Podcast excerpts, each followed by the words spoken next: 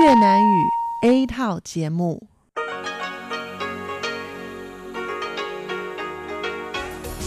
Đây là Đài Phát thanh Quốc tế Đài Loan RTI.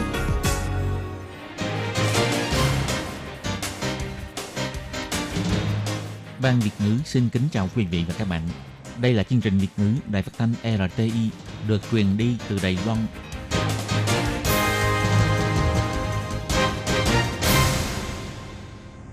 Thúy Anh xin kính chào quý vị và các bạn.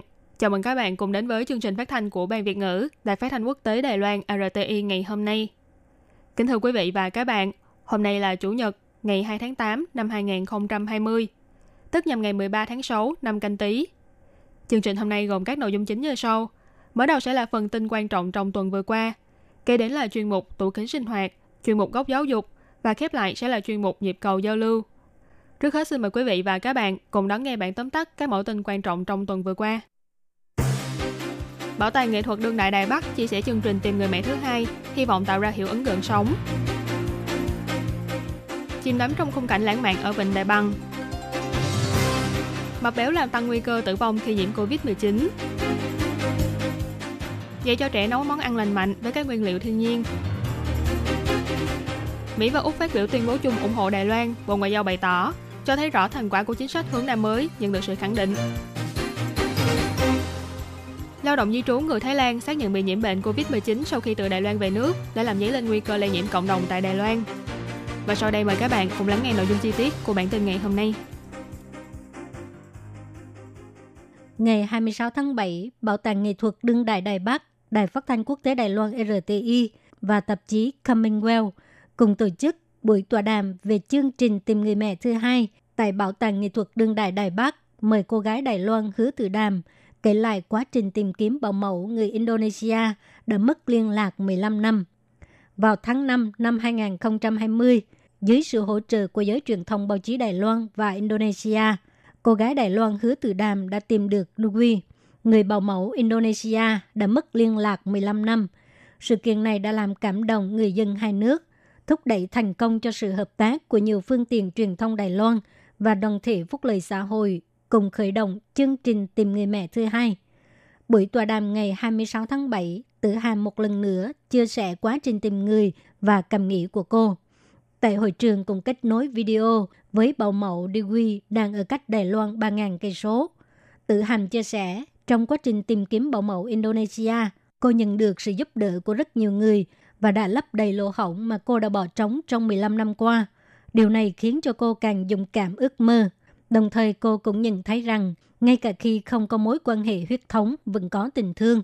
Và cô cũng hiểu được rằng, tình yêu phải được thể hiện kịp thời và trân trọng những người xung quanh. Tự hàm bộc bạch,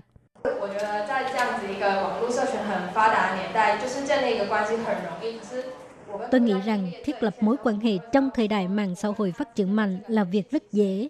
Nhưng sau khi tôi và Dewey cùng trải qua quá trình này, chúng tôi đều hiểu rằng sự kết nối giữa tôi và cô ấy không hề dễ dàng. Sau tất cả, chúng tôi trân trọng nhau nhiều hơn và sẽ không dễ dàng từ bỏ mối quan hệ của chúng tôi. Bà Lưu Vân Trương, giám đốc nghệ thuật của tạp chí Commonwealth, người hỗ trợ tìm kiếm bảo mẫu cho hay,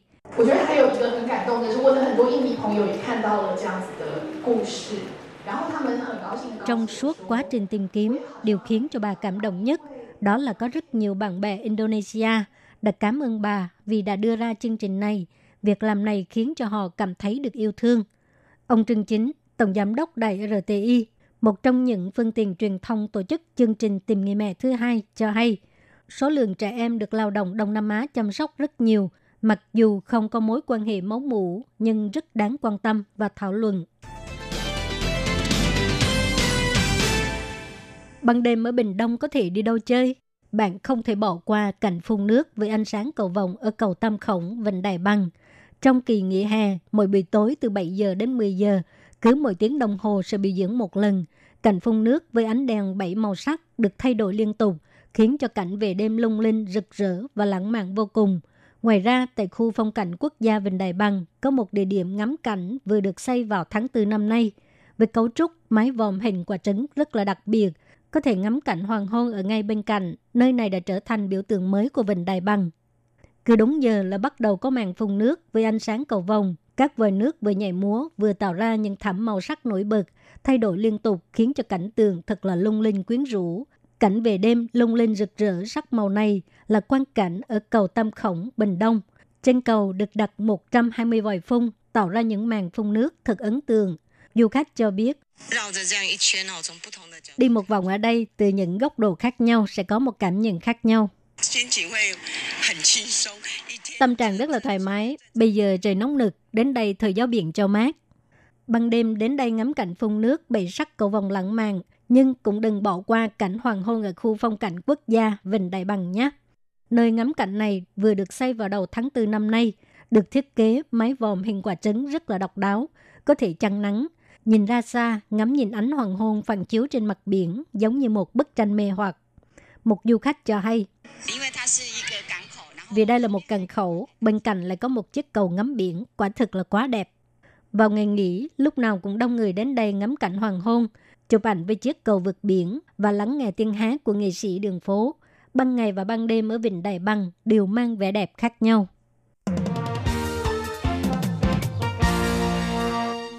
Hiện nay, dịch COVID-19 đang diễn biến phức tạp tại nhiều nước trên thế giới.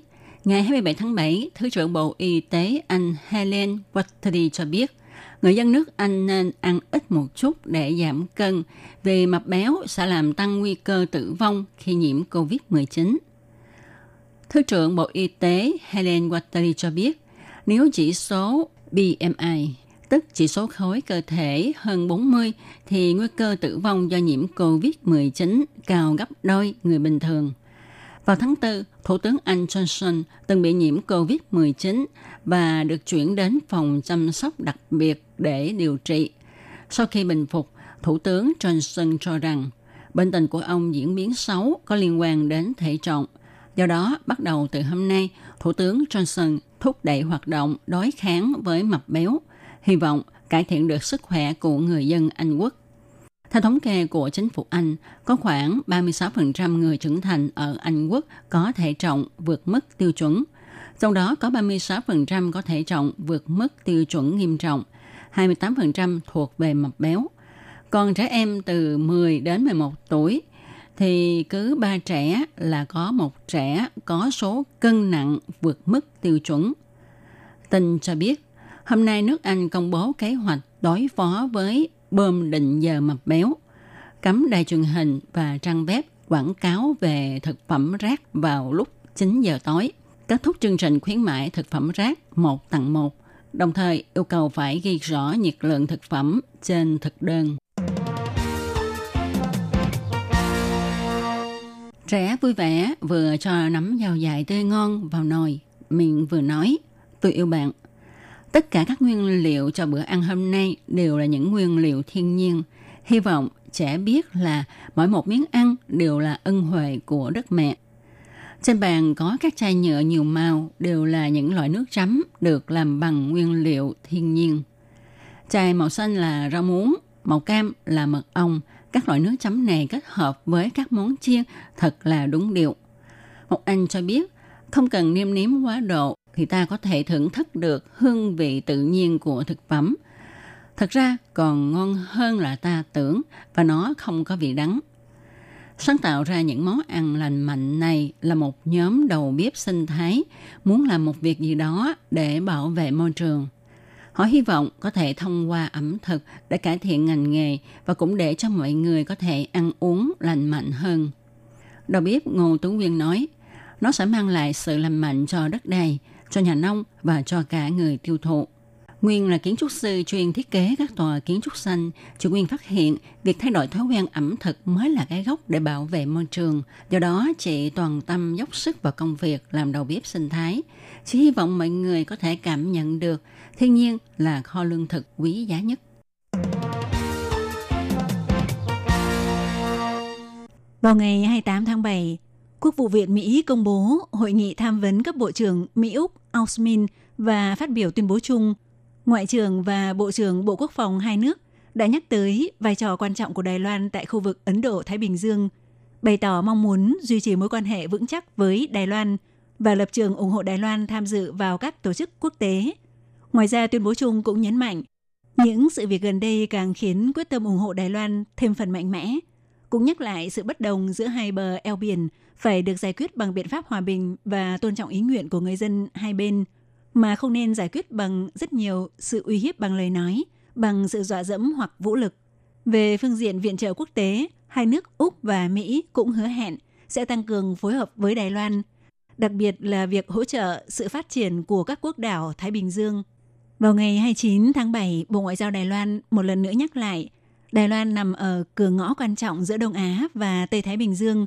Trên nền tảng tốt đẹp hiện có, Đài Loan sẽ tiếp tục bắt tay hợp tác với Mỹ, Úc và các quốc gia có chung lý tưởng, cùng thúc đẩy hòa bình, ổn định và sự phát triển của khu vực Ấn Độ-Thái Bình Dương, tiếp tục làm tròn bổn phận của thành viên cộng đồng quốc tế, kiên định bảo vệ chế độ dân chủ và trật tự quốc tế lấy quy tắc làm cơ sở. Người phát ngôn của Bộ Ngoại giao Đài Loan Âu Giang An cho biết, 上述的联合声明凸显我国政府积极推动新南向政策的成果获得肯定，以及各国视台湾为印太地区 Tuyên bố chung nêu trên cho thấy rõ thành quả của chính sách hướng Nam mới mà chính phủ Đài Loan tích cực thúc đẩy triển khai đã nhận được sự khẳng định và các nước coi Đài Loan là một đối tác hợp tác không thể thiếu trong khu vực Ấn Độ-Thái Bình Dương. Ngoài ra, nghị sĩ Hạ nghị viện Mỹ Tom Tiffany gần đây cũng nêu dự thảo sửa đổi luật trích chuyển chi phí của Bộ Quốc phòng tại phiên họp của Hạ nghị viện, yêu cầu Bộ Quốc phòng không được sử dụng ngân sách cho các quy định thuộc quy tắc giao lưu với Đài Loan do Quốc vụ viện công bố. Theo bà Âu Giang An cho biết, Bộ Ngoại giao cảm ơn nghị sĩ Quốc hội Mỹ tiếp tục có những hành động thể hiện sự thân thiện với Đài Loan, khuyến khích các ban ngành hành chính của Mỹ nới lỏng những hạn chế đã không còn thích hợp trong sự giao lưu Đài Mỹ. Bộ Ngoại giao Đài Loan cũng sẽ quan tâm theo dõi tình hình thẩm duyệt dự thảo sửa đổi này. Trước lúc nghị sĩ Tom Tiffany nêu đề án, 27 nghị sĩ của Hạ nghị viện và Quốc hội Mỹ do nghị sĩ Michael Mascow, tránh văn phòng Đảng Cộng Hòa thuộc Ủy ban Ngoại giao Hạ nghị viện đứng đầu vào hồi tháng 5 năm nay đã từng liên kết gửi thư cho Ngoại trưởng Mỹ Mike Pompeo kêu gọi hãy xem xét lại và nới lỏng những hạn chế không còn hợp thời trong sự giao lưu qua lại giữa Đài Loan và Mỹ. Trước đây một thời gian, một du học sinh người Nhật sau khi từ Đài Loan về nước vào ngày 20 tháng 6 được xác nhận bị nhiễm COVID-19. Mặc dù có kết quả dương tính nhẹ, nhưng vì nghi ngờ nơi bị lây nhiễm là tại Đài Loan nên đã dấy lên một làn sóng dư luận. Tới nay lại có một lao động người Thái Lan sau khi từ Đài Loan về nước, sau 5 ngày thực hiện cách ly tại Thái Lan được công bố xác nhận bị nhiễm COVID-19. Đối với việc Đài Loan liên tiếp xuất hiện những trường hợp sau khi xuất cảnh ra khỏi Đài Loan tới các quốc gia khác phát hiện bị nhiễm bệnh – càng khiến dư luận trong nước quan ngại vấn đề phòng chống dịch trong cộng đồng. Theo chủ nhiệm khoa nhi truyền nhiễm, Bệnh viện Nhi Đồng, Học viện Y, Đại học Quốc gia Đài Loan, bác sĩ Huỳnh Lập Dân ngày 28 tháng 7 cho biết, qua hai ca bệnh này cho thấy nội bộ Đài Loan có khả năng có một số ít những người bị nhiễm virus COVID-19. Mặc dù có triệu chứng nhẹ hoặc không có triệu chứng, nhưng có thể vẫn có sức truyền nhiễm. Đối với nguy cơ tiềm ẩn như vậy, bác sĩ Hoàng Lập Dân một mặt khuyến nghị người dân vẫn tiếp tục thực hiện nếp sống mới phòng dịch. Mặt khác cũng nhắc nhở các bác sĩ không nên lơi lỏng đối với virus. Nếu có các trường hợp nghi ngờ, vẫn phải thông báo. Chủ nhiệm Huỳnh Lập Dân nói, hiện các bác sĩ Đài Loan hầu như không tiến hành kiểm tra xét nghiệm virus COVID-19 bởi vì mọi người đều nghĩ rằng trong nước hết dịch rồi, nhấn mạnh trong nước rất an toàn, vì vậy bác sĩ thường là không kiểm tra. Hơn nữa, việc kiểm tra xét nghiệm rất rắc rối, phải lấy mẫu phẩm bệnh, có thể phải mất khoảng nửa tiếng đồng hồ. Nếu tính bình quân khám cho một người bệnh mất từ 5 đến 10 phút, trong khi đó xử lý thông báo một trường hợp nghi nhiễm COVID-19 phải mất khoảng 20 đến 30 phút, đương nhiên là họ không muốn làm. Vào ngày 28 tháng 7, nghiên cứu viên danh dự của Viện Nghiên cứu Y tế Quốc gia Tô Ích Nhân trả lời phỏng vấn cho biết, đối với trường hợp lao động di trú Thái Lan sau 5 ngày cách ly xác nhận bị nhiễm bệnh, thì đúng là rất khó kết luận về nguồn gây lây nhiễm – nếu dựa theo đó để suy luận Đài Loan có nguy cơ lây nhiễm cộng đồng thì e rằng có tranh cãi. Nhưng bởi vì thực sự là có một sự mông lung trong việc này, do vậy cũng phải đề cao cảnh giác và đưa ra biện pháp ứng biến. Ông Tô Ích Nhân cũng cho biết thêm, hiện tại không có bằng chứng xác thực về việc có sự lây nhiễm cộng đồng tại Đài Loan. Chỉ cần làm tốt việc phòng ngừa theo nếp sống mới về phòng dịch. Nhưng ông cũng nhắc nhở, lại sắp bước vào thời vụ cúm mùa đợt cuối năm, các trường hợp bị sốt vì cúm – có khả năng sẽ bị trà trộn lẫn lộn với các ca bệnh COVID-19 tiềm ẩn nhập cảnh từ nước ngoài vào. Tới khi đó thì công tác phòng ngừa dịch bệnh sẽ gặp phải càng nhiều khó khăn và thách thức hơn nữa.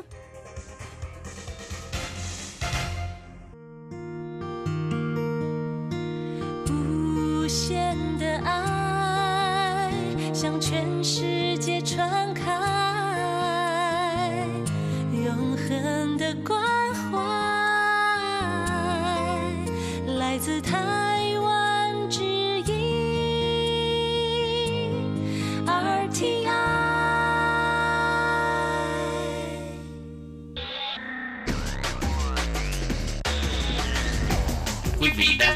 chương trình Việt ngữ tại RTI truyền thanh từ Đài Loan.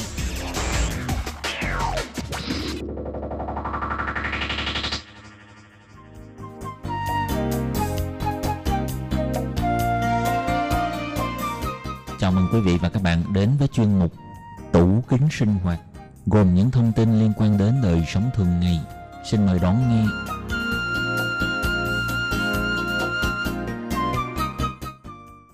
Các bạn thân mến, Hải Ly xin chào các bạn. Hoan nghênh các bạn đến với chuyên mục tủ kính sinh hoạt do Hải Ly biên tập và thực hiện. Trong chuyên mục hôm nay, Hải Ly xin giới thiệu với các bạn 5 cách chống nắng nóng sai lầm thường gặp trong cuộc sống hàng ngày. Sau đây mời các bạn cùng đón nghe nội dung chi tiết của đề tài này.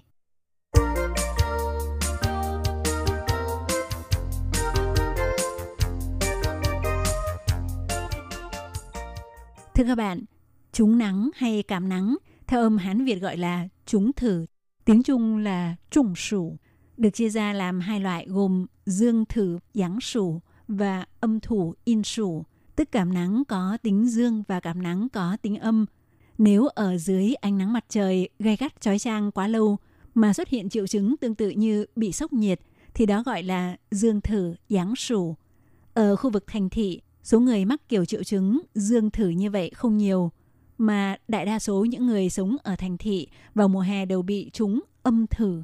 Phổ biến nhất là những người làm công việc công sở nhưng thường xuyên phải đi ra ngoài nên rất hay phải thay đổi môi trường giữa phòng làm việc có máy lạnh và môi trường thời tiết ngoài trời, nhất là do mức chênh lệch nhiệt độ ở trong nhà và bên ngoài quá lớn.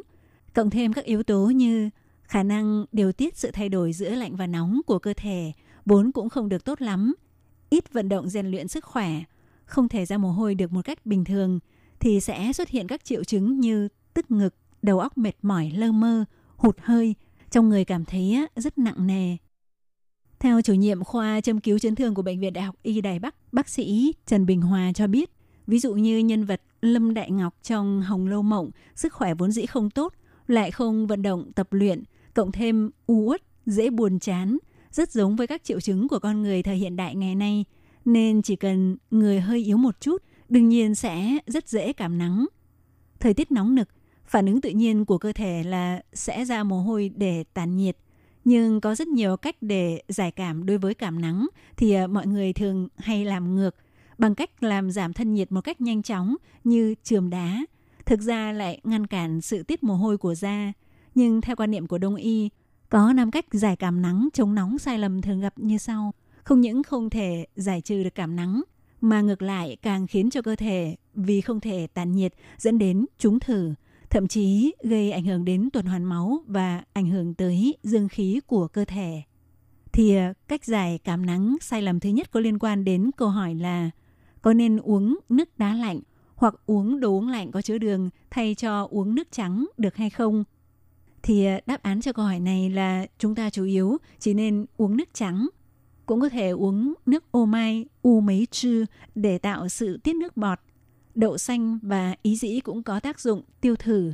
Và tốt nhất nên ăn nhiều rau củ quả đúng vụ để hấp thu được thành phần nước cũng như dưỡng chất. Ví dụ như mùa hè có thể thường xuyên ăn dưa hấu, ngó sen.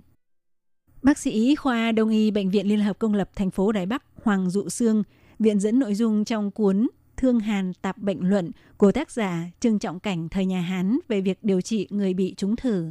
Theo đó, bước thứ nhất là trước tiên uống thật nhiều nước nóng để làm ra mồ hôi.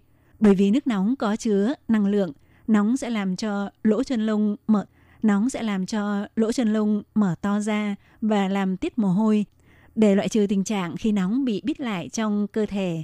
Còn uống nước đá lạnh sẽ tạo sự ngăn cản không tốt cho tuần hoàn máu. Bác sĩ Hoàng Dụ Sương lấy ví dụ rằng lấy một miếng sắt được nung đỏ ngâm đi ngâm lại nhiều lần vào nước để làm nguội sẽ khiến cho miếng sắt càng cứng và dễ bị vỡ vụn. Cơ thể con người cũng giống vậy, nếu uống quá nhiều nước đá, cơ thể cũng sẽ trở nên yếu ớt, dễ bị xuất huyết. Thân nhiệt của con người bình thường đạt khoảng 36,8 độ. Nếu uống nước lạnh khoảng 20 độ thì sự chênh lệch nhiệt độ giữa hai bên là 16,8 độ. Cần phải dùng năng lượng để giúp cơ thể gia nhiệt cân bằng lại. Lâu dần như vậy sẽ rất gây hao tổn nguyên khí. Nhất là nữ giới, càng nên tránh đừng uống đồ uống đá lạnh. Bởi vì ở vùng eo của chúng ta có một vành gọi là đới mạch tay mải. Thường xuyên uống nước đá lạnh sẽ làm hao tổn khí của đới mạch. Lâu dần sẽ khiến vòng eo phì ra, khí hư cũng nhiều lên và ảnh hưởng tới kinh nguyệt. Ngoài ra có rất nhiều người về mùa hè đều thích uống các loại đồ uống có đường mát lạnh thì cũng tốt cho hệ thống tiêu hóa. Bởi vì theo đông y cho rằng đồ ngọt sẽ làm tổn thương tỷ vị. Có nhiều loại nước ngọt cho đá càng uống lại càng khát. Như vậy ngược lại sẽ làm cho miệng lưỡi cảm thấy khô khốc. Ngoài ra thì ờ, mặc dù việc vận động ra mồ hôi có ích cho việc giúp cơ thể tản nhiệt, nhưng sau khi vận động uống rất nhiều nước đá, uống nước ngọt cho đá sẽ làm tổn thương cơ thể.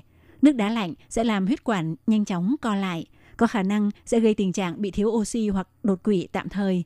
Một lúc uống quá nhiều nước, hệ thống đường ruột cũng không thể hấp thu và trao đổi chuyển hóa được, sẽ cảm thấy buồn nôn và trướng bụng. Mà uống đồ ngọt có đá lại còn tệ hơn nữa.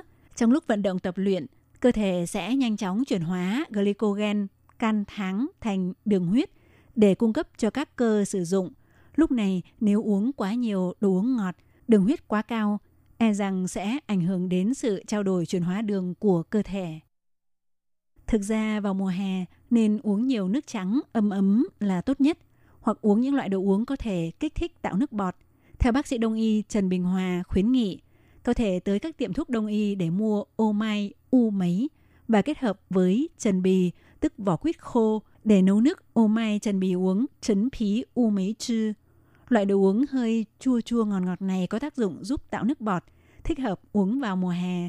Bác sĩ cũng tiến cử thang thuốc truyền thống của Đông y gọi là sinh mạch ẩm, sân mải ỉn, gồm nhân sâm, mạch đông, mải tung và ngũ vị tử, ủ uỷ tử, có thể giúp bổ khí âm lưỡng hư, rất thích hợp cho người có cảm giác mệt mỏi và cảm thấy miệng lưỡi khô khốc. Còn đối với các loại trà thảo dược, trinh thảo trá có tính hàn thì chỉ nên uống một chút khi thời tiết nóng và ra nhiều mồ hôi, mà không thích hợp uống thường xuyên, nếu không sẽ tạo gánh nặng quá lớn cho hệ thống đường ruột, dễ bị tiêu chảy. Muốn loại bỏ cảm nắng, tăng cảm giác thèm ăn thì ờ, ý dĩ, đậu đỏ, đậu xanh hoặc canh hến nấu với gừng và bí đao hay canh bốn vị thuốc đông y, sử sấn thang đều là những sự lựa chọn tốt mà đông y tiến cử mọi người sử dụng. Có rất nhiều người cũng thích ăn cay vào mùa hè, cảm thấy sẽ dễ nuốt hơn, nhưng đông y cho rằng ăn cay sẽ làm hao tổn âm khí, tốt nhất cũng nên ăn ở mức độ vừa phải thôi. Ngoài ra thì chúng ta nên cố gắng ăn nhiều rau củ quả đúng vụ, vừa tươi lại vừa rẻ. Ví dụ như ăn dưa hấu có thể giải nhiệt, ăn ngó sen có thể chống nóng, lợi tiểu. Các loại rau củ quả đúng mùa sẽ hợp với quy luật của trời đất. Con người ăn vào cũng sẽ dễ điều hòa, hòa hợp với tự nhiên hơn. Cách chống nắng sai lầm thứ hai thường gặp đó là đàn ông thường cởi trần cho đỡ nóng. Đúng ra thì nên mặc quần áo có chất liệu nhẹ và dễ thoát mồ hôi mà không nên cởi trần bởi vì sau khi ra mồ hôi mà bị gió thổi trực tiếp lên cơ thể sẽ khiến lỗ chân lông bị khít lại, hơi ẩm và hơi nóng sẽ bị bít lại trong cơ thể, không thoát ra ngoài được, như vậy sẽ càng dễ trúng nắng. Do vậy nếu cảm thấy nóng, có thể dùng nước lạnh vỗ nhẹ vào mặt trong của cổ tay, nơi mà động mạch đi qua, có thể giúp làm máu giảm nhiệt hoặc dùng khăn ấm để lau người mà không nên trực tiếp đắp đá lên người hoặc cửi chân. Tắm nước lạnh thực ra là tốt cho sức khỏe, nhưng phải chú ý đến thời điểm tắm và cách tắm. Tuyệt đối khi cơ thể đang cảm thấy vô cùng nóng bức và ra mồ hôi thì không được lao vào tắm nước lạnh tức thì, vì lúc đó lỗ chân lông đang nở to, khí lạnh sẽ theo đó đi vào cơ thể. Có người vì vậy mà bị sốt cao hoặc tim không thể chịu nổi, rất nguy hiểm. Giống như khi đi bơi, sau khi bơi xong lên tắm bằng nước lạnh, cũng phải dội từ dưới chân dần lên để cơ thể thích nghi dần với nhiệt độ của nước. Bác sĩ Hoàng Dụ Sương lấy ví dụ của chính bản thân ông cho biết về tác dụng tốt của tắm nước lạnh nếu làm đúng cách như sau. Trước đây ông mắc chứng viêm mũi dị ứng khá nghiêm trọng. sau 7 năm liền tắm nước lạnh thì không cần điều trị bằng thuốc mà đã khỏi. Khi tắm nước lạnh, trước tiên ông phải lau mồ hôi trên người để lỗ chân lông thu lại, sau đó massage toàn thân, rồi vỗ nước lạnh dần dần lên người cho tới khi cơ thể thích nghi với nhiệt độ của nước, lúc đó mới bắt đầu tắm nước lạnh toàn thân. Cách chống nóng sai lầm thứ tư thường gặp đó là sau khi gội đầu để tóc tự khô hoặc thổi khô bằng quạt máy. Đúng ra sau khi gội đầu chúng ta phải sấy tóc cho khô bằng gió ấm. Nếu không da đầu sẽ trở nên rất mềm, không những khiến chúng ta cảm thấy chóng mặt, nặng đầu mà còn ảnh hưởng đến hệ hô hấp. Đầu bị nhiễm gió lạnh cũng dễ bị đau đầu. Bác sĩ Hoàng Dụ Sương cũng chia sẻ cho biết, sau khi gội đầu nhất định phải sấy khô bằng gió ấm. Nếu không lâu ngày như vậy, da đầu sẽ có nước, sờ vào thấy mềm mềm. Ông phát hiện ra rằng tình trạng này thường rất hay gặp ở người bị viêm mũi dị ứng. Rất nhiều người bệnh ngoài mũi bị khó chịu, còn cảm thấy da đầu cứ âm ầm, cảm giác như đang có một chiếc khăn ẩm đặt trên đầu vậy. Thậm chí còn cảm thấy chóng mặt, đau đầu, đầu óc khó tập trung. Khi hỏi ra mới biết những người này không có thói quen sấy khô tóc bằng gió ấm sau khi gội đầu. Đông y cho rằng đầu là nơi hội tụ rất nhiều yếu tố dương. Nếu bị thổi gió lạnh, lỗ chân lông ra đầu sẽ bị thu lại, khiến cho kinh lạc không thông. Mà đông y có câu bất thông tắc thống, có nghĩa là không thông thì sẽ đau. Do vậy, bất kể là bạn tóc dài hay tóc ngắn, tóc thưa hay tóc tốt, thì sau khi gội đầu nên sấy khô bằng hơi gió nóng. Cách chống nóng sai lầm thứ năm thường gặp đó là trời nóng, ngủ dưới đất càng mát. Thì chúng ta nên ngủ trên giường ít nhất cách mặt đất 30cm để tránh bị hấp thu khí lạnh và khí ẩm của sàn nhà. Ở giáp mặt đất sẽ có khí lạnh, khí ẩm. Khí lạnh và khí ẩm sẽ mạnh nhất vào lúc sáng sớm tinh mơ. Lúc này à, thân nhiệt của con người lại thấp nhất. Do vậy, ngủ trực tiếp dưới đất sẽ dễ bị nhiễm lạnh. Nếu cảm thấy rất nóng, có thể à, trải chiếu cói hoặc chiếu trúc lên trên đệm cho mát. Đồng thời cũng đừng chĩa thẳng quạt máy thổi thốc vào người và cũng không nên bật máy lạnh ở nhiệt độ quá thấp. Nhất là nếu đã bị trúng nắng thì càng không nên ngủ dưới đất bởi vì lỗ chân lông sẽ càng co lại hơn nữa do nhiễm lạnh, mồ hôi sẽ bị bít lại, triệu chứng trúng nắng sẽ càng nặng hơn. Còn xét theo góc độ của Tây Y, trên mặt đất tích tụ rất nhiều bụi bặm, nằm ngủ trên giường cũng sẽ giúp hệ hô hấp tránh bị dị ứng do bụi bặm gây ra. Các bạn thân mến, chuyên mục tủ kính sinh hoạt hôm nay giới thiệu về năm cách chống nắng sai lầm thường gặp cũng xin được khép lại tại đây. Hải Ly cũng xin chúc cho các bạn có một mùa hè mạnh khỏe và sảng khoái. Thân ái, chào tạm biệt. Bye bye. Để đảm bảo quyền và ích lợi cho lao động nước ngoài làm việc tại Đài Loan, Bộ Lao động Đài Loan đã thiết lập một đường dây nóng 1955 bảo vệ và tư vấn miễn phí cho lao động nước ngoài trong 24 tiếng đồng hồ. Đường dây này cung cấp phục vụ quan tâm cho lao động nước ngoài xin tư vấn, khiếu nại, chủ thuê hoặc lao động nước ngoài nếu có nhu cầu tư vấn đều có thể thông qua đường dây nóng 1955 để xin hỗ trợ. Ngoài ra để tuyên truyền về đường dây nóng 1955, Sở Phát triển Nhân lực Lao động thuộc Bộ Lao động có in tờ gấp bằng song ngữ là tiếng Trung và bốn thứ tiếng nước ngoài. Thì bốn thứ tiếng đó bao gồm tiếng Trung và tiếng Anh, tiếng Trung và tiếng Indonesia, tiếng Trung và tiếng Thái, tiếng Trung và tiếng Việt Nam. Lao động nước ngoài chủ thuê và người dân có thể xin tờ gấp để tìm hiểu. Các bạn lao động nước ngoài xin tư vấn khiếu nại khi có nhu cầu, hãy sử dụng đường dây nóng 1955 để xin hỗ trợ. Sở Phát triển Nhân lực Lao động quan tâm bạn.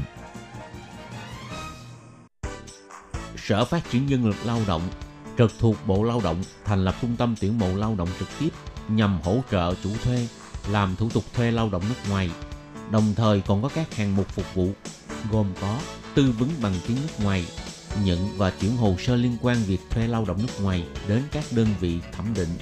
Lao động nước ngoài có thể tiếp tục gia hạn ở lại làm việc tại Đài Loan sau khi mãn hợp đồng lao động. Trung tâm tuyển mộ lao động trực tiếp hỗ trợ chủ thuê làm thủ tục tuyển dụng lao động. Ngoài ra, trung tâm còn nhận nghiệp vụ chuyển đổi chủ thuê, vân vân. Miễn phí phục vụ, tiết kiệm thời gian, thủ tục đơn giản. Xin vui lòng liên hệ trung tâm tuyển mộ lao động trực tiếp là người bạn đồng hành của bạn. Đường dây phục vụ tư vấn 02 6613 0811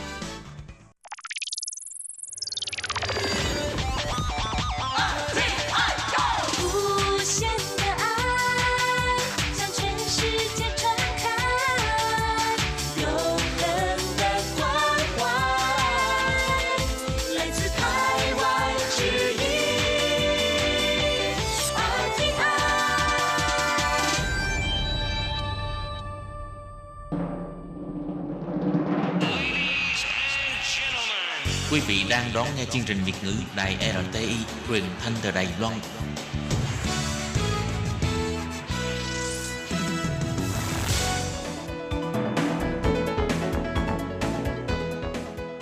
Chào mừng các bạn đến với chuyên mục Góc giáo dục do Khiết Nhi và Lệ Phương cùng thực hiện.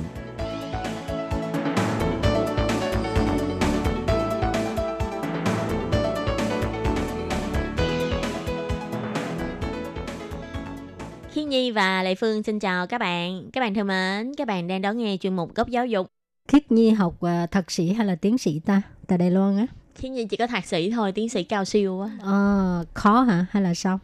Thực ra học tiến sĩ là một cái quá trình, một là khó hơn nè, hai nữa là lâu hơn nè. Ừ. Cái đó là chắc chắn rồi. tiến sĩ sau này ra làm uh, bác sĩ. Tiếng Hoa bác sĩ đâu bổ sư mà. Đúng à. Hồi, hồi xưa người ta gọi là bác sĩ đó nha. Hơn học hoàn ha. Tại sao Ừ. lại lúc đó lại gọi bác sĩ cứ nghĩ là bác sĩ uh, chăm sóc bệnh nhân ha? Chắc là ờ, lúc đó cái chữ bác đó là nó từ cái nghĩa Từ mà bác Hán. học. Ừ, cái từ cái âm Hán Việt là bác học. Tức là Ừ. người mà có một cái học thức đó là uyên bác rồi xong biết rất là Ừ. nhiều thì mới gọi là bác sĩ Ừ, thì còn tức là sĩ sư. là là người đó ha. Ừ.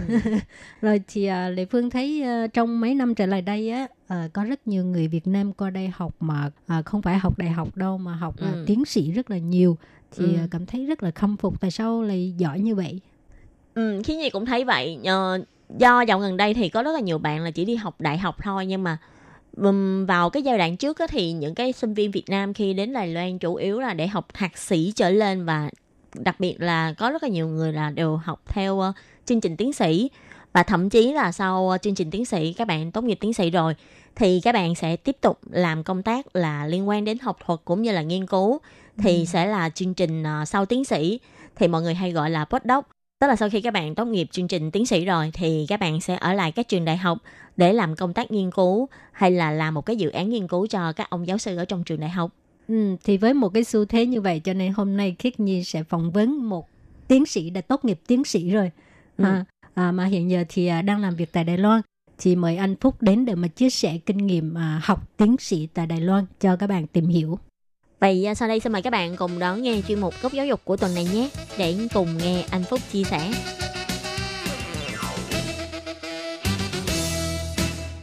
Xin chào bạn, bạn có thể tự giới thiệu về bản thân bạn được không? Trước tiên mình xin cảm ơn chị đã mời em đến ờ, tham gia chương trình. Em tên là Phúc, hiện tại thì đang làm ờ, nghiên cứu cho một trường đại học ở Đài Bắc. Phúc là đã tốt nghiệp tiến sĩ và sau đó là đang làm công việc nghiên cứu đúng không? Dạ, Trước thì em tốt nghiệp trường ờ, quốc lập ở Trung Ly. Ờ, hiện tại thì đang làm nghiên cứu sau đại học cho một trường ở Đài Bắc. Ừ. À, Vậy hồi xưa chuyên ngành của Phúc là gì? Hồi xưa thì em học ở Trung Ly thì em học ngành ờ, cơ khí về ờm, về cơ khí ờm, vật liệu.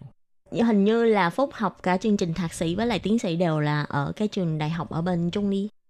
Hồi xưa thì em học thạc sĩ ở Đại học Bách khoa Thành phố Hồ Chí Minh. Ồ, Sau khi học thạc sĩ thì em ờ, có được giới thiệu trường bên Trung Ly thì em nộp đơn qua Đài Loan học. Đó là lý do cơ duyên mà em đến với Đài Loan. tức là các bạn học trong trường giới thiệu lại cho Phúc là sang ờ, Đài Loan để du học. À đúng rồi. Vậy không biết là trong cái quá trình chuẩn bị hồ sơ để sang ờ, Đài Loan du học thì ờ, Phúc thấy có khó khăn gì không? Ở Việt Nam thì hồ sơ ban đầu thì trường yêu cầu nó so với người Việt Nam thì mình cảm thấy là nó hơi rắc rối bởi vì phải đi công chứng rất là nhiều nơi. Nhưng mà khi mà mình làm công chứng thì mình cảm giác là các cái quy trình nó đã có sẵn rồi nên mình cứ theo các cái quy trình đó mình làm thì mình sẽ đủ tiêu chuẩn để mình nộp đơn. Thì cái này thì mình uh, muốn biết các cái quy trình thì mình hỏi các cái anh chị đã học trước ở bên Đài Loan thì uh, các anh chị sẽ hướng dẫn cho mình làm chi tiết như thế nào. Và các cái quy trình đó thì nó rất là rõ ràng nên mình không phải hỏi nhiều mà mình cứ bắt trước các cái anh chị làm đi trước. Tức là mình có thể lên cái ờ, hội sinh viên Việt Nam của các ờ, bạn học trong trường sau đó hỏi trước là cái quy trình và thủ tục nó làm như thế nào. Dạ đúng rồi. Mình ờ, nếu mà mình có anh chị mà còn học bên đó thì mình sẽ cập nhật các cái thay đổi mới nhất hoặc là mình hỏi các anh chị đã học ừ, đã về nước rồi thì mình, các anh chị sẽ chỉ cho mình các cái thông tin đấy thì mình có thể theo các cái hội trong cái group Facebook của trường đó mình hỏi các anh chị đang học ở trường đó thì họ sẽ nhiệt tình hướng dẫn cho mình. Ừ. Nghe nói là Phúc uh, rất là am hiểu về những cái quy trình để xin thủ tục ví dụ như là xin giáo sư hay là À. uh, viết thư giới thiệu hay là uh, tìm học bổng chẳng hạn. Thì uh, bản thân Phúc thì uh, có cái kinh nghiệm như thế nào khi uh, làm thủ tục? Ờ, trước tiên thì cái kinh nghiệm mà theo học ở Đài Loan để thành công thì giống như việc chọn vợ ấy, thì mình ờ, mình phải tìm hiểu rất là kỹ giáo sư họ làm cái gì và tính cách của họ như thế nào. Bây giờ để mà biết được cái giáo sư như, như thế nào và lĩnh vực thì mình đặc biệt là mình phải hỏi các cái anh chị đã từng ờ, làm việc ở cái lab đó hoặc là anh chị mà khác lab nhưng mà họ có nghe tiếng về người giáo sư đó thì mình phải hỏi các cái anh chị đó trước còn khi mà mình đã chọn giáo sư rồi thì cái khả năng mình đổi giáo sư nó rất là phức tạp, nên mình phải suy nghĩ rất là kỹ để chọn giáo sư. Tùy tính cách của giáo sư, có những người họ hợp với người này nhưng mà không hợp với người kia thì mình phải xem là giáo sư đó có hợp với mình không. Khi mà đã chọn giáo sư rồi thì có thể đổi giáo sư nhưng mà tốt nhất là mình không nên đổi giáo sư cùng một khoa hoặc là cùng trường mình lý mình do? cái thứ nhất là cái giáo sư ở bên này họ rất là uy tín và khi mà à, giáo sư này nhận thì các giáo sư khác sẽ khó mà nhận một sinh viên mà của lab khác đã bỏ qua lab mình nên đa số là họ sẽ từ chối hoặc là nó sẽ có cái ờ, hiểm khích sau này này. Bởi vì các giáo sư hệ thống mối quan hệ của họ rất là rộng ở bên này Ừ, Nên tức là có thể là thầy của bên khoa này sẽ quen với lại thầy của bên khoa À, kia cho nên là hai thầy quen nhau cũng ngại À, những đúng. học sinh mà À, của người rồi. khác nữa đúng À, không? nên phải suy nghĩ thật kỹ trước khi chọn giáo sư Ờ, kinh nghiệm là hỏi các anh chị đi trước các lab kế bên họ biết nhiều về giáo sư đó Nếu như là lỡ xui mà không có người quen thì sao? Nếu mà không có người quen thì mình chỉ còn cách duy nhất là vào các cái trang web của giáo sư đó, mình ờ, xem là giáo sư đã làm về cái gì và cái, xem cái công trình mà nghiên cứu ờ, đăng báo của họ như thế nào, có nhiều sinh viên tham gia ờ, vào đăng đăng báo hay không, hoặc là trên các website của giáo sư thì sẽ có danh sách cái sinh viên hiện tại, hoặc là sinh viên đã tốt nghiệp rồi thì mình xem. Nếu mà cái lab nào nó rất là đông thì cái lab đấy là giáo sư có vẻ rất là tốt. Mình nên chọn những cái lab nào có đông sinh viên. Ừ, thì mình sẽ được nhiều cái ờ, hỗ trợ của những người đi trước.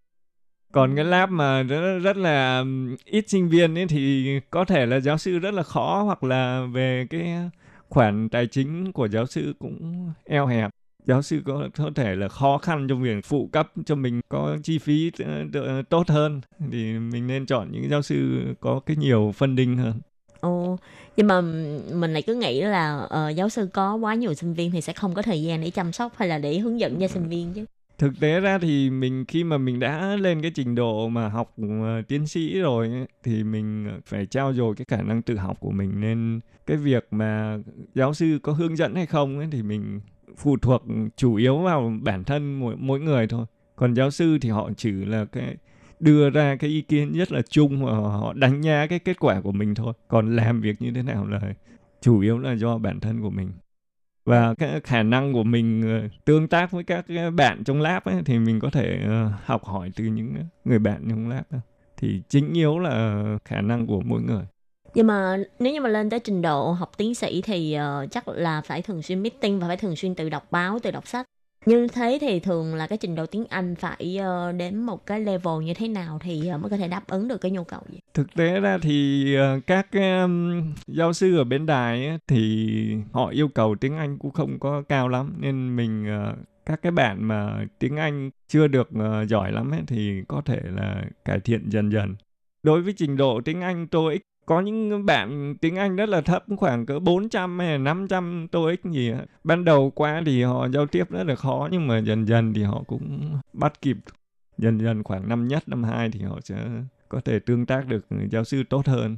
Còn những bạn mà tiếng Anh rất là kém ấy, thì họ sẽ mất nhiều thời gian hơn để học và một số giáo sư họ sẽ hỗ trợ cho mình có nghĩa là họ họ kiếm cho những cái lớp mà dạy tiếng Anh hoặc là các cái bạn mà khá tiếng Anh họ sẽ cung cấp tài liệu cho mình để mình cải thiện thêm tiếng Anh. Thì cái khả năng tiếng Anh không là vấn đề gì khi mà mình học ở Đài Loan. Họ không yêu cầu tiếng Anh cao lắm nên ừ. các các bạn có thể dễ dàng xin học bổng được bên Đài Loan. Cho nên là tiếng Anh cũng không phải là một cái rào cản mà gọi là quyết định quan trọng à, nhất. đúng rồi cái rào cản thứ nhất là khả năng tự học của mỗi người nên các các bạn có cái khả năng tự học thì kiểu gì các bạn cũng sẽ học xong và thành công ở Đài Loan. Nhưng mà có thể ờ, hình như là thời gian học tiến sĩ của Đài Loan là khá là dài. À, đúng rồi, tại vì họ yêu cầu ờ, cái đăng tạp chí thì có những giáo sư đăng tạp chí yêu cầu họ rất là cao nên cũng tùy vào giáo sư có thể họ giáo sư họ yêu cầu thấp thì tạp chí thấp ấy, thì họ sẽ ra trường nhanh hơn hoặc là lab nó có đủ điều kiện. Ví dụ như nhiều máy móc thì mình ờ, có thể ra nhiều kết quả thì mình sẽ nhanh hơn. Nhưng mà trung bình ấy, thì học ở Đài Loan khá là dài khoảng 4 năm hoặc là có những anh chị 5 6 năm là cũng là chuyện bình thường nhưng mà mình sẽ học được nhiều rất nhiều từ giáo sư bên này. Các giáo sư bên này đa số là tốt nghiệp ở bên các nước liên tiến như Mỹ hoặc là châu Âu nên ừ. Ờ, họ trình độ quốc tế nên họ yêu cầu cũng khá là cao nên thời ừ. gian học khá lâu thì ờ, đúng là yêu cầu sẽ rất là cao và cũng thời gian học khá lâu nhưng mà bù lại thì trong cái thời gian học lâu đó thì cũng sẽ học được rất là nhiều điều à, đúng rồi. Vậy bản thân như hồi lúc trước mà phúc đi học á, thì uh, cái điều kiện để tốt nghiệp của phúc là gì um, ban đầu thì giáo sư có đề cập là ít nhất là phải hai bài thuộc danh mục SCI các bạn ơi, thì nãy giờ bạn Phúc đã nhắc khá nhiều đến từ SCI và thế nào gọi là tạp chí SCI? Ở đây Khiến Nhi cũng xin giải thích với các bạn. SCI có nghĩa là danh mục hướng dẫn khoa học. Thì đây là một cái danh mục do Viện Thông tin Khoa học sàng lọc và xuất bản. Thường thì những cái tạp chí khoa học và công nghệ hàng đầu thế giới thì mới nằm trong cái danh mục SCI này. Vì SCI này được uh, sàng lọc, chọn lọc rất là nghiêm ngặt. Thường thì đối với lại những các bạn học chương trình uh, tiến sĩ, các trường sẽ yêu cầu là các bạn này phải xuất bản ít nhất là một đến hai bài báo được đăng trên tạp chí thuộc cái danh mục mà trích dẫn khoa học này. Mặt bằng chung ấy thì các cái trường đại học Đài Loan yêu cầu khoảng 2 đến 3 bài. Các cái giáo sư bên Đài Loan yêu cầu khoảng cỡ đó. Thì cái này, các cái chuẩn này thì nó cũng bắt nguồn từ các cái giáo sư mà đã từng học bên Mỹ thì họ yêu cầu như thế là cũng khá cao khi nhiên nghe nói là viết một bài báo mà học thuộc SCI như vậy là có thể tốn khoảng 1 đến 2 năm là ít nhất. Bình thường thì mình mới vô thì mình tìm hiểu về cái đề tài á, thì mình mất khoảng cỡ 6 tháng hoặc là một năm thì mình sẽ có cái hướng đi. Và trong khi mà tìm ra một cái hướng đi mình sẽ cần khoảng cỡ một năm để mình có cái đầy đủ cái kết quả để mình bắt đầu viết báo khi mà mình bắt đầu viết báo thì mất khoảng 6 tháng để mình hoàn tất cái viết báo và có thể những cái tạp chí mình đăng nhanh hay chậm là nó tùy vào quy trình xử lý của cái tạp chí đó. Thì có thể những cái tạp chí khoảng hai ba tuần là mình có kết quả rồi. Mà có những tạp chí nó 6 tháng hoặc là một năm thì mình mới được phản hồi về phản biện. Thì tùy tạp chí mất khoảng 2 năm rưỡi đến 3 năm thì mình mới bắt đầu có một cái bài báo đầu tiên ừ. và cái bài báo thứ hai ấy, mình sẽ cần thời gian ngắn hơn bởi vì mình sẽ có cái kinh nghiệm từ bài báo trước nên mình có thể đăng một lúc là hai hoặc ba bài trong cái năm thứ tư hoặc năm thứ năm là mình có thể tốt nghiệp được trong khoảng thời gian 5 năm.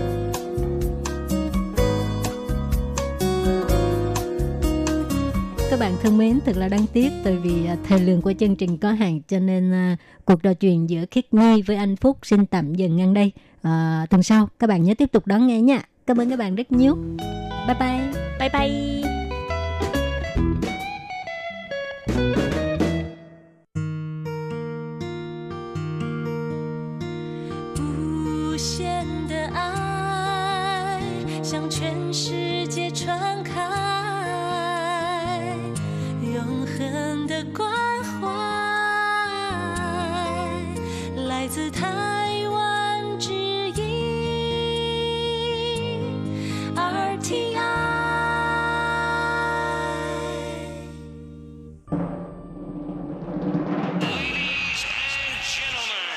Vị đang đón nghe chương trình Việt ngữ Đài RTI truyền thanh từ Đài Loan.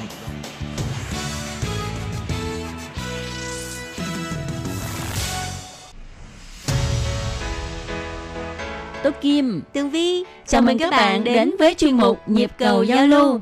Mong rằng tiết mục này là nơi chia sẻ tâm tư tình cảm của mọi người, thắt chặt mối thân tình giữa các bạn với chúng tôi.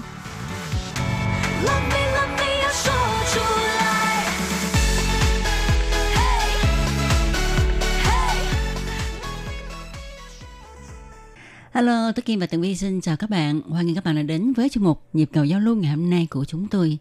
Vâng thì các bạn hôm nay đã là ngày 2 tháng 8 rồi. Wow. Thời gian trôi qua rất là nhanh. Bây Ừ. giờ đã bước vào thời kỳ nghỉ hè rồi. Ừ. Ờ, trong thời gian gần đây thì ở Đài Loan rất là nhộn nhịp luôn bởi vì à, người dân Đài Loan á, có thể à, nhận được cái à, phiếu à, kích thích tiêu dùng á Đúng vậy, đúng vậy. à, mỗi người á à, có được một cái phiếu đó khoảng giá trị là 3.000 đồng Ừ. 3.000 đầy tệ để đi mua sắm hoặc là đi du lịch vân vân cho nên trong thời gian gần đây ha nguyên một cái à, hòn đảo Đài Loan là rầm rộ đi du lịch trong nước Tại vì à, chưa đi được nước ngoài mà ha, Ừ. cho nên du lịch trong nước. Mà Tố Kim nghĩ ha, à, con người thời nay cũng ngộ thiệt ha, Ờ, thích đi du lịch nè, Ờ, Ừ. rồi tại vì dịch bệnh không đi du lịch được thì ai cũng cảm thấy khó chịu hết trơn trọi á. Ừ. Ờ, làm như là không đi du lịch là cái chân nó chịu không nổi. ừ thì à, nếu như mà không đi du lịch ở nhà rồi vợ chồng con cái có nhìn cái mặt nhau là chán nhưng mà cũng có những gia đình người ta à, nhân cái dịp này để mà quây quần lại với nhau và Ừ, ừ. có một số người người ta à, muốn ở nhà để mà để mà dưỡng sinh Ừ. và à, tìm kiếm cho mình những cái phương pháp như thế nào để mà ăn uống cho nó à, cân bằng lại nè Đúng vậy, đúng vậy. À. Thật ra ha thì à, như chúng ta biết ha cái cuộc sống thời nay rất là bận rộn. Ờ, thời buổi mà khi chưa có dịch đó ha thì ai cũng bận đi làm hết trơn đó. Cho nên á, cái việc ăn uống là dưỡng sinh thì không có được chú trọng cho lắm. Ờ, tại vì mọi người đều ăn ở ngoài là nhiều. Ừ. Mà ăn ở ngoài thì các bạn biết đó ha, thức ăn thì đa số là dầu mỡ nhiều nè, Ờ. rồi mặn hơn nè. Ờ, mình có muốn ăn mà dưỡng sinh tí xíu thì mình phải tìm những cái quán mà có cái quan niệm dưỡng sinh mà những cái quán như vậy thì rất là mắc Ừ, ờ, đúng. và lại khó tìm nữa Đúng. đó, cho nên nhân cái cơ hội mà dịch covid ha, mọi người ở nhà nhiều á thì ờ, các chị em mới có dịp trổ tài nội trợ ờ, làm những món ăn dinh dưỡng cho cả gia đình Ờ, như chúng ta biết vào cái thời điểm này á, là mùa hè Ừ. ở Đài Loan ha mùa hè thì cái đậu bắp á Ừ. đậu bắp ở Đài Loan là đang mùa Ừ. cho nên á, rất là nhiều Ừ. Ờ, và ờ, như Tường Vi thì Tường Vi có hay mua đậu bắp về ăn không à? Thật ra ha, ở Việt Nam á, thì Tường Vi ít khi nào ăn đậu bắp lắm nhưng mà mỗi lần ăn đậu bắp là thường á, là ăn trong cái món canh chua Ồ, nấu canh chua. thường á, thì mẹ Tường Vi sẽ nấu canh chua và bỏ đậu bắp thì mới ăn Ừm. còn không á, thì ít khi nào ăn đậu bắp xào hay là đậu bắp luộc vân vân Ờ. có ờ, đậu bắp luộc đậu bắp nướng chấm Ờ. với chao Ờ. lâu lâu ăn nhưng mà khi qua bên Đài Loan rồi thì không hiểu tại sao Tường Vi tự dưng bị mê cái món đậu bắp Mà Tường Vi chế biến như thế nào để mà ăn? đa phần á thì chế biến rất là đơn giản luộc nó lên Ồ. chấm với một cái tương cái tương đó nó được làm bằng cái chí mè được làm bằng cái hạt à, À, mè đen. hạt mè đen À. à, cái cái tương đó thì rất là hợp khi mà mình chấm đậu bắp luộc luộc xong rồi tường vi sẽ rửa qua một lần bằng nước lạnh á xong mình bỏ vô tủ lạnh À, cho nó giòn giòn. cho nó giòn giòn nó lạnh lạnh đó À. ăn theo kiểu vậy hoặc là lâu lâu thì xào với tỏi và à, thịt bò đó như vậy thôi Thì hôm trước ha, Tố Kim có chia sẻ về cái công dụng của đậu bắp trong chuyên mục cẩm nang sức khỏe. Thì à, không ngờ là Tố Kim Tường Vi lại nhận được thư của anh Quang Trọng Kiên. Ảnh à, nghe xong cái chung mục à, cẩm nang sức khỏe thì ảnh có gửi thơ lại để mà à, chia sẻ một vài cảm nghĩ của ảnh. À, và bây giờ Tường Vi xin được phép đọc lá thư này nha. Xin chào Tố Kim, mình vừa đón nghe xong chuyên mục Cẩm nang sức khỏe phát vào ngày 20 tháng 5, giới thiệu công dụng của đậu bắp. Mình lâu lâu cũng có ăn đậu bắp. Đậu bắp tại Việt Nam cũng rẻ thôi, không mắc, nhưng lại không biết đậu bắp lại có nhiều công dụng đến vậy. Mình đặc biệt quan tâm đến thông tin về chất nhầy của đậu bắp, Ừ. tốt cho xương khớp. Bây giờ rất nhiều người mắc bệnh xương khớp lắm. Đôi khi mình ngủ dậy thấy các xương khớp cứng cứng phải cử động một lát mới trở lại bình thường, chứng tỏ xương khớp của mình đã có vấn đề rồi. Bây Ừ. giờ mình phải ăn đậu bắp nhiều hơn để cải thiện các xương khớp của mình. Cảm ơn chuyên mục Cẩm năng sức khỏe mang đến thông tin bổ ích trên. Cuối thư chúc Tố Kim cuối tuần vui vẻ. Thính giả quan trọng kiên. À, rất là cảm ơn anh Quan Trọng Kiên ha đã nghe chương mục và chia sẻ cảm nghĩ của anh khi mà anh nghe chương mục này thì à, như anh biết ha à, là đậu bắp á, nó công dụng của nó tốt nhất là cái chất nhờn. Ừ. nhưng mà à, như tường vi hồi nãy có chia sẻ là ở Việt Nam lúc mình ở Việt Nam cũng vậy nhà mình cũng hay ăn đậu bắp mà thường là nấu canh chua. Mà khi mà đậu bắp á, gặp chất chua thì cái chất nhờn của nó sẽ mất đi. Hèn chi, hèn À. chi vì nói chứ tại sao mà mình ăn canh chua ở Việt Nam cái nước á, nó không có uh, Sền sệt, sền sệt sền sệt mà nếu như mà ở Đài Loan mà khi Tường Vi luộc cái đậu bắp Ừ. luộc không thôi nha Ừ, không có ừ. bỏ một cái gì vô hết thì cái nước đó nó hơi nhờn nhờn Ừ, đó thì không phải là mình nói là nấu canh chua bằng đậu bắp thì ờ, nó không có tốt nhưng mà thật sự thì nó mất đi cái chất nhờn thì công dụng của đậu bắp nó sẽ ừm, ít đi. Tuy nhiên ha thì ở Việt Nam nhà mình thì cũng hay ăn đậu bắp bằng cái cách là nấu canh với lại rau dền mùng tơi. à, Ờ, cho nên á ờ, cái nước canh á uh, tường vi biết mà đậu bắp thì nó nấu ra nó nhần nhần rồi mùng tơi nó cũng nhền nhền nữa. Đúng Ờ, rồi. cho nên cái canh đó, đó ha mình ăn sẽ nó có cái chất nhền nhền rất là ngon. Và tôi kim thích nhất là ăn với lại cái chai bô nựng tức là cái cải mặn á, củ cải mặn ha bằm nhuyễn ra rồi chiên với trứng. Ừ. tại vì cái canh của nó lạc lạc thôi và mình ăn với lại trứng mà có củ cải mặn. À. nó rất là Ờ, Ồ. nó cũng vừa là làm cho mình cái bao tử của mình á.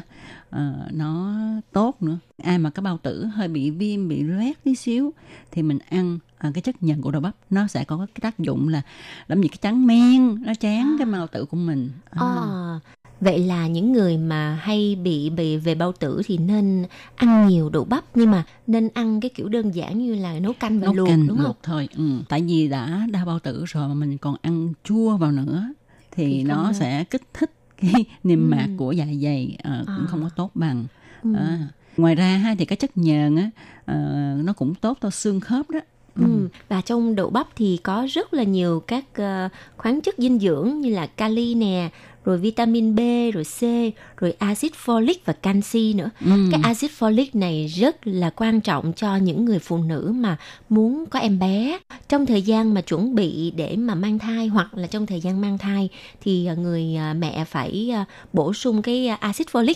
Thì cái axit folic này có nhiều nhất ở trong đậu bắp hoặc là những cái loại rau mà màu xanh đậm. Thì à, như thường vi nãy có nói ha trong đậu bắp có canxi nữa thì canxi cũng rất là tốt cho xương đó. Đúng. Ờ, nhất là những người từ tuổi trung niên trở đi. Thật ra ha thì con người mình á à, cái xương nó đạt tới đỉnh cao nhất là đến năm 30 tuổi. Sau khi mà 30 tuổi trở đi ha thì cái xương mật độ xương của mình từ từ sẽ giảm.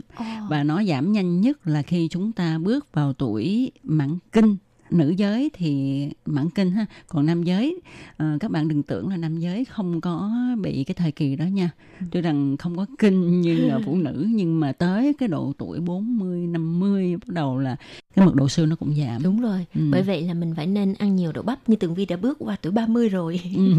nên ăn đậu bắp. Cũng may là Tường Vi thích đậu bắp. Nhưng mà Ừ. bây giờ còn rất là thịnh hành một cái thức uống gọi là thức uống nước đậu bắp. Ờ đúng vậy. Ờ, hôm trước Tố Kim được dịp về Việt Nam, à, người nhà ở Việt Nam cũng hay làm cái nước đậu bắp cho uống. Tức là đậu bắp tươi hả? Mình rửa là thật sạch. Ờ, mình sợ nó có bẩn hay là có những cái thuốc trừ sâu gì đó hay rửa thật sạch. Xong rồi mình thấy tụi nó sắc lát sắc lát rồi ngâm vào cái nước sôi để nguội rồi đó. Ờ, rồi mới để vào trong ngăn mát tủ lạnh để qua một đêm. Sáng mai đưa cho mình uống thì mình cảm thấy cũng khá là ngon á chứ hả không có gì khó uống đâu Tường Vi thì ờ, cũng nói thật là chưa có uống qua nước đậu bắp nhưng mà cái đậu bắp thực ra nó cũng không có cái mùi gì mà nặng cả. Ừ. Cho nên là khi mà mình pha chung với lại à, nước rồi để tủ lạnh rồi lạnh lạnh uống vô chắc cũng không có cảm giác là khó uống đâu ha. ừ, và nó cũng không có nhớt như là khi mà Mình mình, nghĩ đúng không? à, đi luộc À, mình đi luộc thì cái độ nhớt á cái cái chất nhớt của đậu bắp nó ra nhiều lắm. Ừ. và tố kim khi mà luộc cái đậu bắp này ha thì đa số nước mình bỏ ít thôi. Mình không có bỏ đầy cái nồi và mình chỉ luộc ờ, vài trái mà khi mà mình luộc đậu bắp á ha thì đậu bắp số lượng cũng khá là nhiều mà mình chỉ đổ nước sắp sắp. Tại vì đậu bắp rất là nhanh chín Đúng rồi. Ờ, cho nên mình không cần đổ nước nhiều nha đổ nước nhiều thì những cái chất dinh dưỡng nó sẽ bị loãng đi Ờ. Ờ, nó sẽ mất đi nhiều và tố kim có thể là uống luôn cái nước đó Ờ, có nghĩa Ừ. là làm thành canh luôn đó. ừ, là thành canh luôn hoặc là ít ít thì mình đổ vào cái chén thì trước khi ăn cơm mình ăn cơm xong mình cũng uống nó luôn À, À. nhưng mà có phải là mình không nên luộc quá lâu khi Đúng mà vậy. lâu quá thì tất cả các vitamin ở trong cái đậu bắp nó sẽ bị ờ, bị mất đi bởi vì hơi nóng ừ, cái nhiệt á cái nhiệt ừ. cái nhiệt thì sẽ làm những cái vitamin mất đi nhiều nhất là vitamin C Ừ. vitamin C không chịu được nhiệt cao thật ra thì à, đậu bắp là một cái loại à, ừm, rau rất là rẻ tiền. Vậy, ở vậy. Đài Loan thì đậu bắp hình như mắc hơn ở Việt Nam chút xíu. Ừ, đương Và- nhiên là mắc hơn rồi. và đậu bắp ở Việt Nam á nó cái màu nó nhạt hơn Ừ. ở đậu bắp mà so với đậu bắp của Đài Loan. Ừ. đậu bắp Đài Loan cái màu rất là đậm. Thì ờ, đậu bắp của Đài Loan cái giống nó khác. Ờ, ngày xưa mà ở Việt Nam thì lúc đó ờ, Việt Nam chỉ có cái giống là đậu bắp trái to Ừ. rồi cái màu xanh mà hơi vàng vàng nhạt nhạt ha Ờ, to lắm mà khi qua Đài Loan á cái cái đậu bắp nó chỉ bằng một cái ngón tay thôi Ừ. à, cho nên ở đây nó còn gọi là cái ngón tay của mỹ nhân Ừ. đó thì cái giống nó khác. Hiện tại ha thì lâu lâu cũng nhìn thấy được cái giống đậu bắp của Việt Nam là to to. À, bây giờ mình vào Việt Nam thì mình cũng có thấy được những cái đậu bắp nhỏ nhỏ nhỏ nhỏ à, nhỏ nhỏ thôi giống ngón tay rất là nhưng mà không biết là mọi người có thói quen là ăn đậu bắp luộc rồi chấm với lại cái tương mà bằng à, mẹ đen không? Như tường vi Ừm. nãy có giới thiệu đó. Ở Việt Nam thì mình thấy cái tương mẹ đen nó không có nhiều đâu Ồ, tại vì đa số ở Việt Nam ha ngày xưa mình mà có luộc đậu bắp chấm thì à, chấm với nước thịt kho cá kho hoặc là chấm với lại nước tương với lại chao Ờ, chấm Ờ. với chao cũng cũng Ờ. hợp ha Ờ, mình lâu lâu cũng thích đó ha mua cái chao về bỏ nước tương vào dầm miếng ớt nặng một tí chanh vào ồ chấm đậu bắp là ăn không biết mấy chén. trời cũng may là nãy tường vi và tố kim đã ăn cơm rồi chứ không là đói bụng cái bụng nó kêu rột rột Ờ, mình không cần luộc nữa mình có thể hấp cơm á các bạn đậu bắp á Ồ vậy hả? À, đúng rồi. Đúng. vừa cái bằng là gì à, tiện lợi khỏi có cần mất thời gian à, khỏi có cần hao tốn thêm lửa củi gì hết tức là mình nấu cơm xong ha lúc mà cơm nó cạn rồi đó Ừ. là Mới mình à, là mình đậu bắp mình rửa sạch mình để trong cái dĩa cái dĩa đó có thể lọt lòng ở trong nồi cơm á ha Ừ. thì lúc mà cơm cạn thì mình mau mau mình để cái dĩa đậu bắp nó lên và mình đậy lại cơm nó chín thì đậu bắp cũng chín luôn À, thật là tiện lợi mà nhanh nữa và cái đồ bắp này cũng rất là tốt cho trẻ em đó Tường Vi thấy là mấy em bé ở Việt Nam hình như ba mẹ ít khi nào mà nấu cái gì mà cho đậu bắp vô cho mấy đứa nhỏ nó ăn ha. ừ. Đậu bắp có thể bằm ra là bữa nó nấu mềm cháo Đúng Ừ. rồi, cháo đậu bắp. Bầm ra nấu cháo. Các bạn có thể nấu cháo à, la hán cháo la hán là dạng cháo chay những người ăn chay những người trong chùa người ta ăn. Còn mình nếu mà nấu cho bé thì các bạn cũng có thể thêm thịt hay là cá. Đó. thì đậu bắp mình sắc nhỏ ra. Ừ. mình nấu vào cháo. Thì cái cháo nó cũng sệt sệt nó rất là ngon và dễ ăn Ừ. Vâng thưa các bạn, rất là cảm ơn anh Quang Trọng Kiên đã gửi lá thư đến cho chuyên mục Cẩm nang sức khỏe để cho Tố Kim và Tường Vi có dịp à, nói về đậu bắp để Ừ. mọi người ở trong nhịp cầu giao lưu cũng có thể nghe về thông tin này ha. ừ. và chiều nay thì tố kim sẽ về là một dĩa đậu bắp nữa đó Vậy chắc Tường Vi cũng chơi luôn một dĩa. Ok, và chương mục hôm nay của chúng tôi xin được tạm dừng tại đây. Một lần nữa, tối kia mà Tường Vi xin cảm ơn các bạn đã theo dõi. Thân chào tạm biệt các bạn. Bye bye. Bye bye. Quý vị và các bạn thân mến, sau đây là email của Ban Việt ngữ ctv a rti org tvk Hộp thư truyền thống của Ban Việt ngữ Việt Nam Miss PO Box 123 gạch ngang 199 Taipei 11199 còn thính giả ở Việt Nam xin gửi đến hộp thư số 104 Hà Nội, Việt Nam.